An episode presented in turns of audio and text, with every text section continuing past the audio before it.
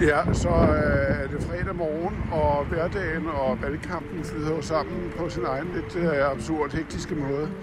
Jeg har gået hele morgenen og kigget på de meningsmålinger, der jo smadrer de radikale. Øh, og det undrer mig.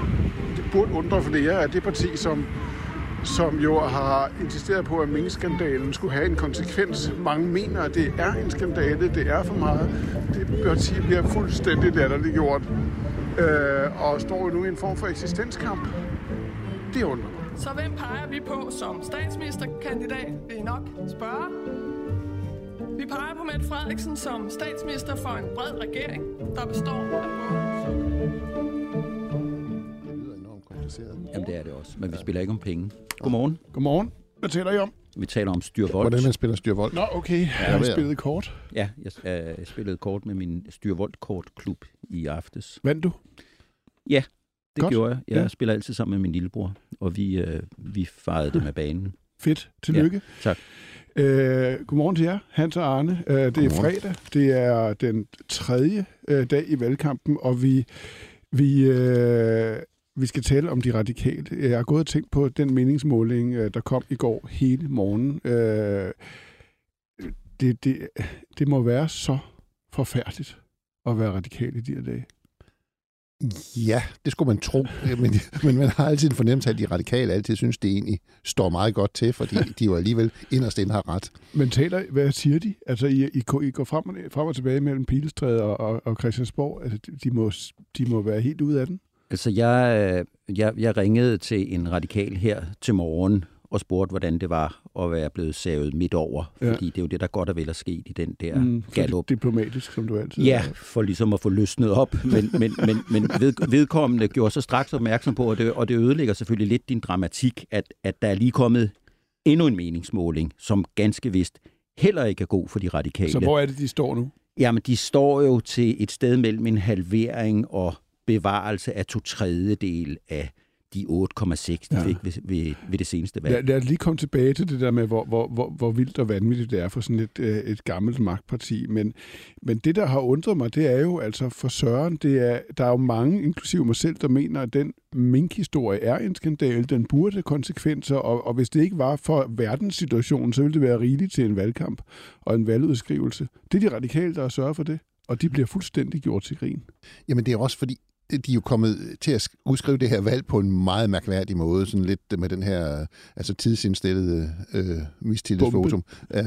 Og, og, og, og den der fornemmelse af, at, at øh, altså, vi vælter regeringen hvis ikke, altså man væltede ikke regeringen, fordi man synes, øh, ja. man, man væltede regeringen med, med, med forsinket udløsning, og så, øh, og så Og så ender man med at stå i en situation, jamen vi har lige væltet Mette Frederiksen, eller hun har væltet sig selv, eller gået af, inden vi nåede at vælte hende.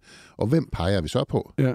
Mette Frederiksen. Okay, men, men, og, men kan man ikke se igennem den æstetiske rod, rodmusik, det at sige, okay, de, det var dem, der faktisk sørgede for, at regeringen måtte gå af? Jo, men det bliver, det bliver for teknisk.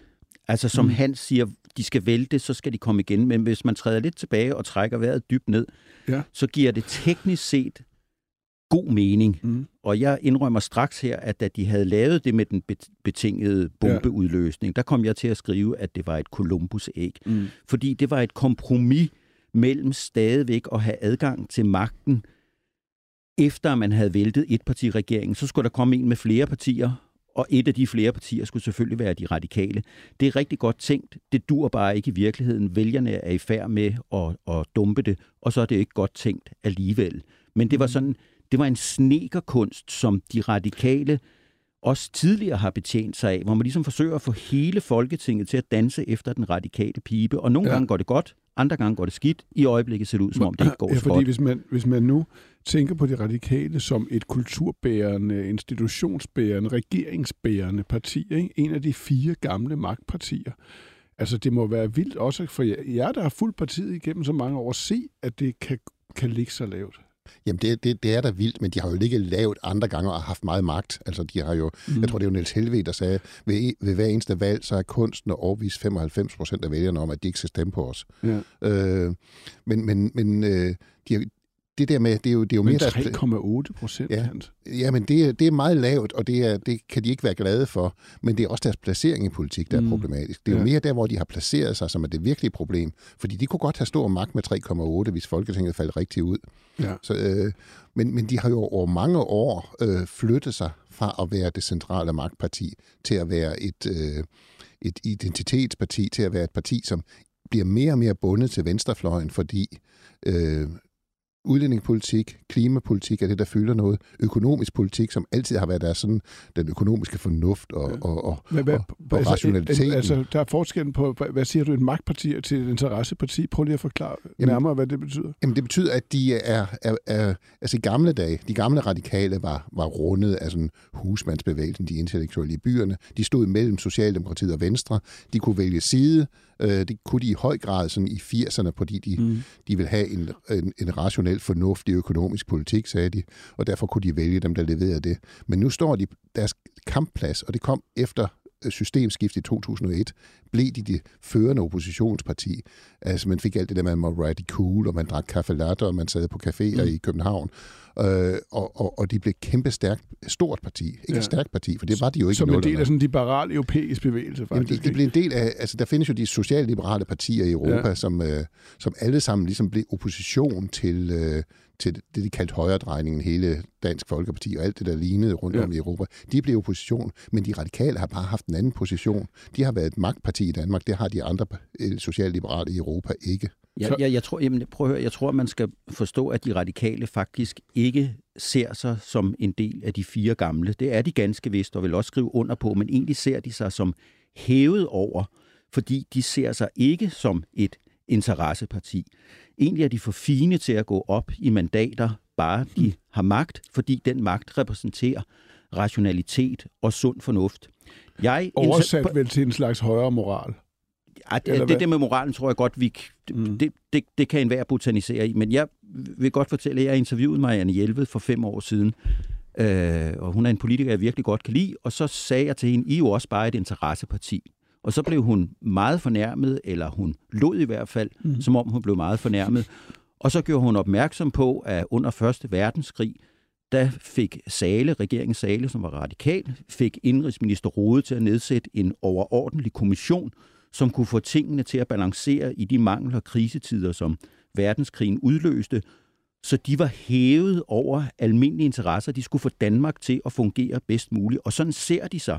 Sådan så de så også, da vismandsinstitutionen kommer.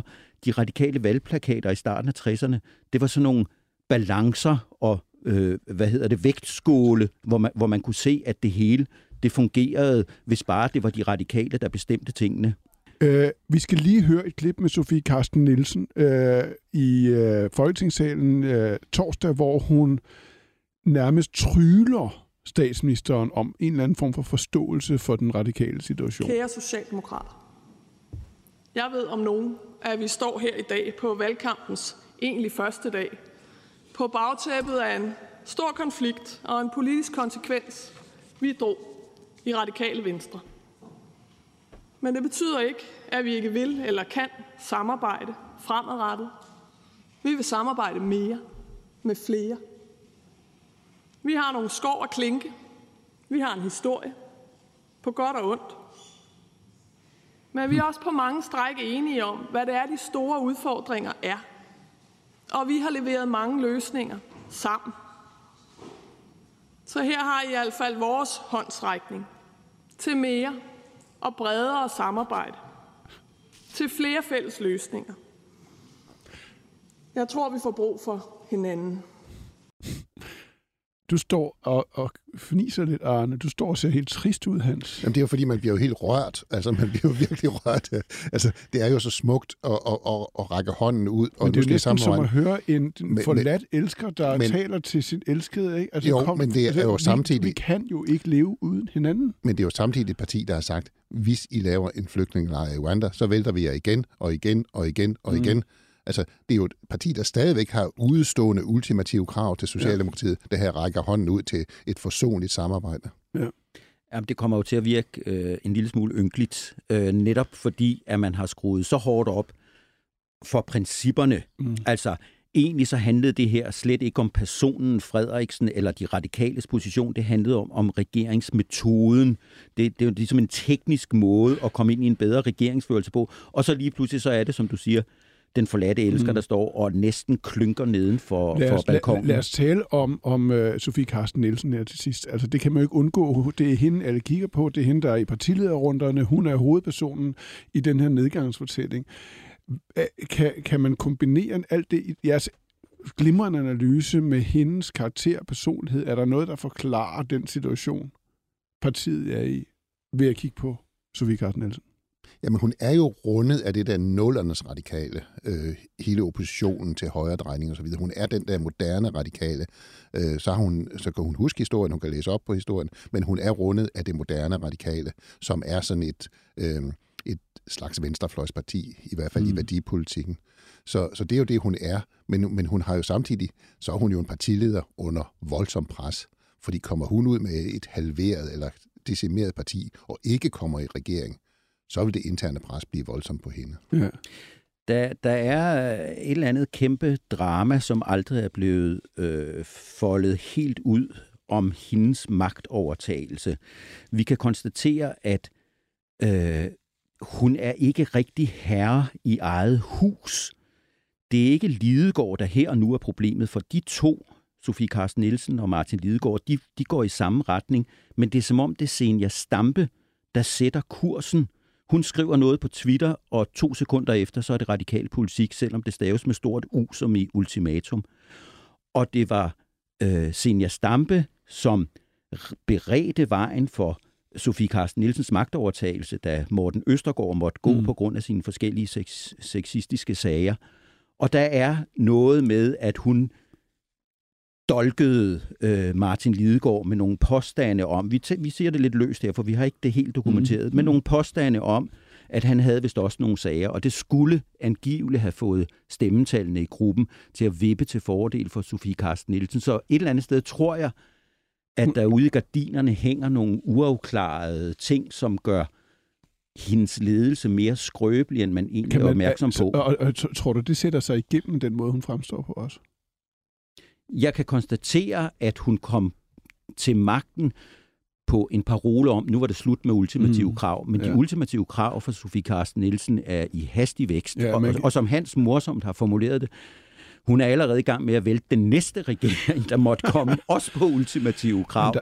Så der er jo et eller andet... Der sker jo et eller andet med politikere, ligesom der ser at gøre det med alle andre mennesker, men særligt med politikere, i den magtposition, der de har, at når det går godt, så, at, kan, altså, så alt, hvad de gør, det på en eller anden måde illustrerer eller forklarer den optur, de er i. Hvis det ja. går dårligt, så er det næsten umuligt for dem. Altså, så begynder man at kigge, lægge mærke til, er der ikke noget underligt ved hendes stemme?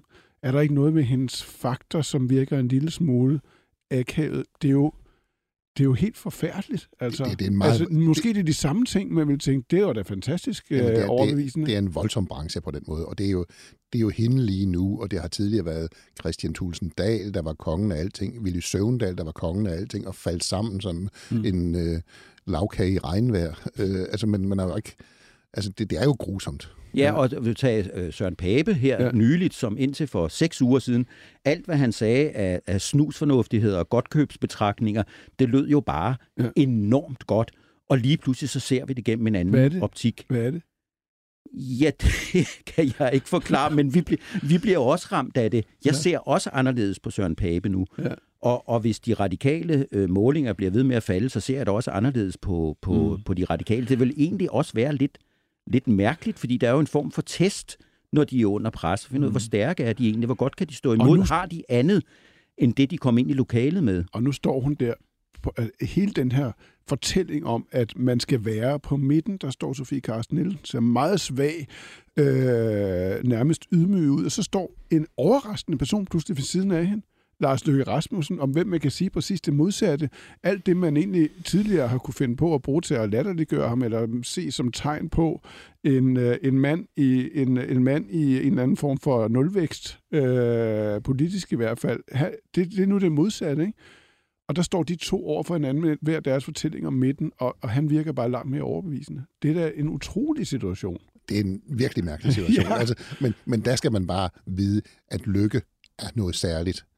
Afskriv ham aldrig. Prøv aldrig at forudse, hvad nej, han gør, nej. Fordi det ender helt galt. Ham vender vi tilbage til. Det tror jeg, jeg kan sige med sikkerhed, og jeg har lyst til at sige allerede på mandag i valgtid.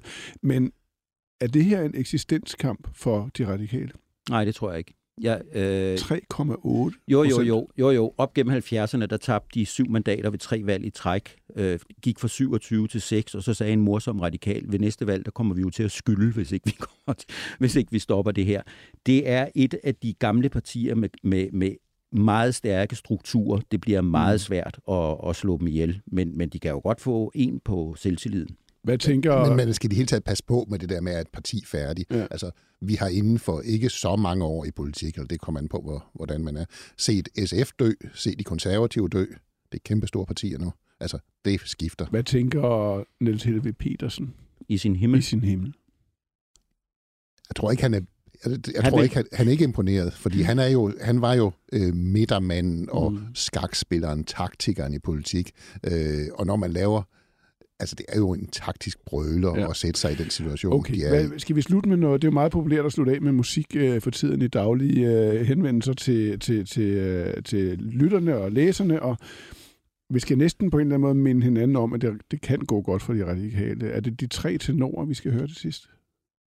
Og det er jo heller ikke en af de, de, de smukkeste stunder i, i partiets historie, men der var, de på, der var de på toppen. Det er der, vi slutter.